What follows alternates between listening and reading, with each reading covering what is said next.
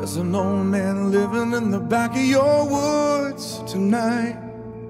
You forgot he was even there, but you never slipped his mind. He's living off of scraps of you you never knew you left behind. And as the sun goes down, he rises with a smile. He's waiting on the night to fall. The old man's coming to call. But you don't see the writing on the wall. He'll never step out in the light. No, he's just biding time. And while you slumber, he's gonna come and take it all. He's waiting on the night to fall. Waiting on the night to fall. Hey, what's up? It's Ryan Middleton here. Welcome back to His Word. Today's February the 17th, 2016. Got a question for you. Have you ever had the desire to just get away? You know, the desire to just flee. Perhaps there's something that's bothering you and you can't seem to overcome this thing and it's causing an emotion inside of you that makes you just want to run as fast as you can. You don't care really where you go. It can be another state, it can be another country, it can be anywhere. You just got to get away because this problem has caused so much fury on the inside of you. You know, for some, it is a person when they see these people, it's like, I've done everything that I can do to get them to leave me alone, yet they won't stop talking to me. And when they talk to me, man, it just sends me into a fury, into an outrage. And it's gotten to the point now where it's not so much just getting away from them, it's that I need to go. I need to go be by myself so that I can try to calm down. I need some peace here, and I'm not going to find it in this situation that I'm in. There are those who it's not so much a person as it is a job. This job is just overwhelming. It's driving me crazy. It's making me lose my mind. If I don't find a new job, then I'm going to go crazy. They're asking entirely too much of me. And I don't even want them to change my position anymore. I just want to be able to get away. I want to get in my car, fill it up with gas, and drive until I run out of gas. That's all I want. You know, it doesn't have to be people or jobs. There can also be things that send us over the edge when we see certain items. They remind us of a particular incident in our past, and it just makes us want to go crazy. It makes us lose our mind. And we think, I've seen this thing day after day after day, and now it's not so much that I need to stop seeing it, but I just need to go. I need to get out of here. I need to leave. Because if I don't, I don't know where I'm going to be. I don't know what's going to happen to me, but I've got to get away. You know, the only problem with trying to run from something that's going on in the inside of us is that we carry it with us and that there's really no way to leave it by running. More on that in a minute. There is a place where everyone who follows Jesus as Lord is longing to be. And now, the most obvious answer, of course, it's heaven, but I'm not speaking of heaven specifically. I'm leaning more towards a place within our own spirit and within our own mind. In fact, this thing that I'm referring to, you can't even enjoy heaven if you don't have it. And it's not that it makes heaven heaven, it's just that without it, there would never be any peace there. You see, it's like this. If you go on vacation or you move to a new town, but you're still struggling with something inside of your spirit, well, you've not gotten away from anything, have you? You've simply carried around some old baggage with you as you traveled. If you are running from your past, or, or you have hurt that has been unresolved, or fear, or regret that you can't get over, you'll never get away from anything by running. That trouble will continue to follow you. You must, before doing anything, you absolutely have to do this. You have to settle the disturbance within yourself, in your mind, in your heart, and in your soul, and with those that are around you. Otherwise, you will become so busy trying to escape that you no longer have time to get it right. And this is where a problem becomes something far worse than a problem. And now you may ask the question, Ryan, what in the world could be far worse than a problem? Well, I like the way that one writer wrote it. The only thing worse than a problem is a problem that doesn't have any solutions. And that's where you'll find yourself if you try to run from a pressing matter without having a way to defuse it. Okay, now I think I'm starting to catch on, Ryan. You said there was a place that everybody wants to go, and it's not specifically heaven, but it makes heaven more peaceful and enjoyable. Forgiveness. You're talking about forgiveness, right? Everybody wants to go to forgiveness. Not exactly. No, in fact, I'm trying to make a point that we have a problem with sin.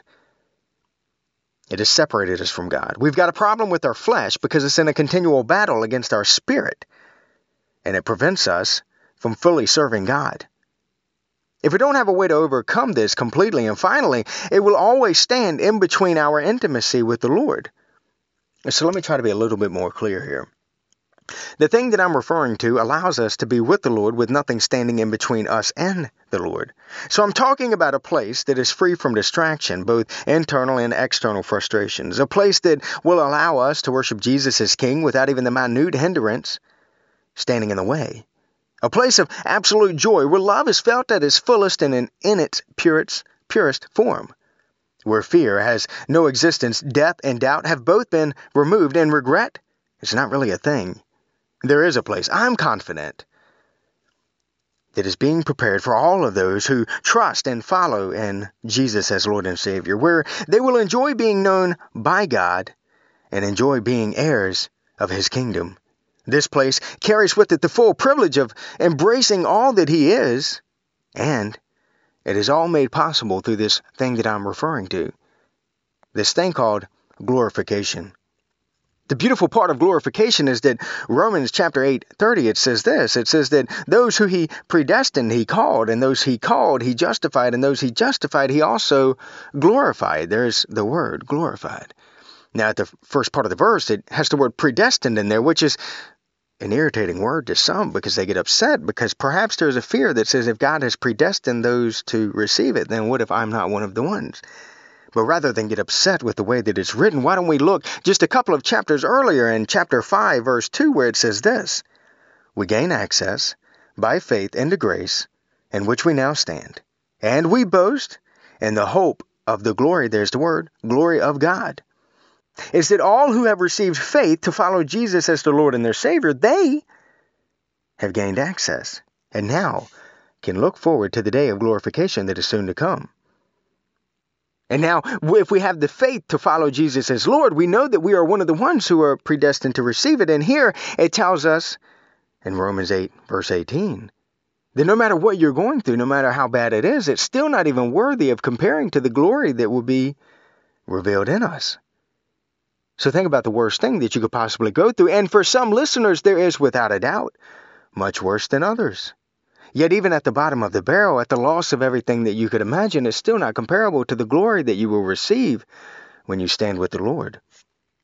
So, this glorification that is promised to come, it's been described as absolute physical perfection, absolute mental perfection, and absolute spiritual perfection. You know, the sun, it has one kind of splendor, and the moon has another, and the stars even another. And some stars, they differ from other stars in their splendor. So will it be at the day of the resurrection of the dead. The body that is sown perishable, it is raised imperishable. It is sown in dishonor, yet it is raised in glory. It is sown in weakness, yet it is raised in power. It is sown a natural body, yet it is raised a spiritual body. You can trust that if there is a natural body, then there's certainly a spiritual body as well. Because we know the one who raised Jesus from the dead will also raise us with Jesus and present us to himself. And all of this is for the benefit, so that the grace that is reaching more and more people may cause thanksgiving to overflow for the glory of God. Therefore, we do not lose heart. Though outwardly we are wasting away, yet inwardly we are being renewed day by day. For our light, momentary troubles are achieving for us an eternal glory that far outweighs them all. Fix our eyes on what is unseen, because what is seen is temporary, but what is unseen, well, that's eternal. So to him who is able to keep you from stumbling, and to present you before his glorious presence without fault and with great joy. To the only God our Savior be majesty, power, and authority through Jesus Christ our Lord, before all ages, now and forever. So where does that come from? That comes from 1 Corinthians chapter 15 verse 41 and 44, 2 Corinthians chapter 4 verse 14 through 18, and then it comes from Jude chapter 24 verse 25. I love the words that are in there raised imperishable, raised in glory, raised in power, raised in a spiritual body. What is unseen is eternal. The hope that is coming for those who trust in Jesus is so great that how can we get so sad beside ourselves, thinking that God has somehow forgotten us? It seems impossible. So while it is, in the opinion of many, that glorification takes place the moment that you are redeemed by Christ, the truth according to the text is that glorification, it actually comes on us the moment that the Lord comes back. And it will last forever. So look at this. It's in 1 Corinthians chapter 15 verse 51 through 53. It says, "Listen, I tell you a mystery. We will not all sleep, but we will all be changed. In a flash, in the twinkling of an eye, at the last trumpet, for the trump will sound and the dead will be raised imperishable." There's that word, imperishable. You see, here's what we miss when we get saved by Jesus, when we trust in Christ, is that He promises us an eternal body that can never be harmed, it can never be weak, it can never die. There would be no way that Christ could raise up a body that was perishable and put it in his presence in the kingdom of heaven and it lasts forever. No, he must give us a body that is imperishable, a body that can never die. In 1 Thessalonians chapter 4 verse 13, I like the way it says. It says, "Brothers and sisters, we do not want you to be uninformed about those who sleep in death, so that you do not grieve like the rest of mankind who have no hope. For we believe that Jesus died and he rose again." And so we believe that God will bring with Jesus those who have fallen asleep in him. The thing that I like the best about this verse is that there has been a bit of a controversy as to what happens to a believer when they die. Do they go into an eternal rest and eternal sleep, or do they go be with Jesus? There is three theories. There's one that they go straight to a place called paradise, and in paradise they wait. But there is another theory that they go into an eternal rest, they are asleep. And then there's the other theory that the moment that you die, you go into the kingdom with Jesus. Well, clearly, I think that the thief on the cross answered the question when Jesus told him. He says that you will be with who? Me. So they must go be with Jesus, but the key verse is right here. This one is the key. In 1 Thessalonians chapter 4, verse 13, we believe that God will bring with Jesus those who have fallen asleep in him. So if Jesus is going to bring them back, they must therefore be with him. Because I could call you and I could ask you, hey, listen, would you please come over this afternoon? We're having a cookout. A lot of people are coming by, and I would like for you to join us. Now, would you go ahead and grab that diamond off of the movie Titanic? You know, the one that the old lady threw into the ocean. Would you grab that diamond and bring it with you? Now, it would be impossible for you to grab the diamond and bring it with you if you didn't have it at your house. However, if you did have it at your house, I would A, be amazed, and then B, because it was there, you could actually bring it with you. Now, if Jesus is going to bring those who have died before us with him, then they have got to be what? Yeah, they've got to be with him. So, all of this is leading up to the age old question what are we going to look like when we're changed? What type of body will we have? Will we recognize one another and likewise be recognized? Well, for certain, we know this that Philippians chapter 3 verse 21 it says that by the power that enables him to bring everything under his control will transform our lowly bodies so that they will be like his glorious body. And then in 1 John chapter 3 verses 2 it says this, "Dear friends, now we are children of God, and what we will be has not been made known, but we know that when Christ appears we shall be like him, for we shall see him as he is."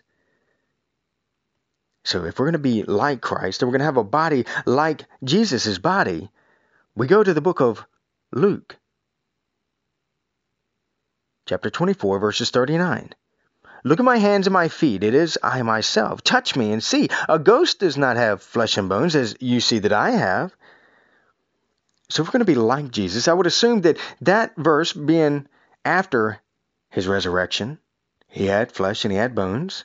If we're going to be like that, then we must also have flesh and bones. That is my theory. That is my thought on it. Now, concerning whether or not we're going to recognize one another in heaven, look at what it says in 1 Corinthians chapter 13, verse 12. It says, Now I know in part, but then I will know fully, as I am known fully. I would imagine that if we are going to know fully and as we are known fully, then we must also know who we've known before. Does that make sense? In other words, how could I know fully if I can't remember somebody that I once know? Right now, we live in a sinful body, a tent is what it is, and it's got the complication of sin blocking our memory, causing us to forget things. Well, it seems clear to me that this glorified body will not have a problem remembering things. So certainly it will recall those who have gone before us when we meet them again. We would know who they are, and they will know who we are. And I would even go as far as to say, if we are to know fully, we will know everyone, and everyone will know everyone as well. For all who feel that they can't seem to master this flesh, that they're tired of trying, that there's no way to defeat it, that there's no way to go on because they can't seem to get the flesh to do what the flesh is supposed to do. Well, the problem is, is that your flesh is overpowering the spirit. And the only way to have the spirit overpower the flesh is to ask Jesus to send the helper who is the Holy Spirit and just ask him to take over for a while. Ask him to help you get past this season that you can't seem to move beyond. And rather than being beat up and defeated inside and feeling like, well, everybody else has got this thing kicked and I can't do it, remember, the glorified body is coming when Jesus, when we meet him in the air, that is when we receive the glorified body. And it is at that time that our body will submit to the Spirit. And the Spirit will have control over the body. So it will no longer be trying to get the body to do what it wants to do. It will be an effortless task. Body will be weaker than the Spirit. It's glorified. The Spirit desires to worship Jesus, and the body will follow as well. We draw a few more ideas on how we might operate with our glorified body according to the text and according to what we know about Jesus after his resurrection. One is this he was able to disappear or vanish from a home of two of the disciples in the book of Luke, chapter 24, verse 31.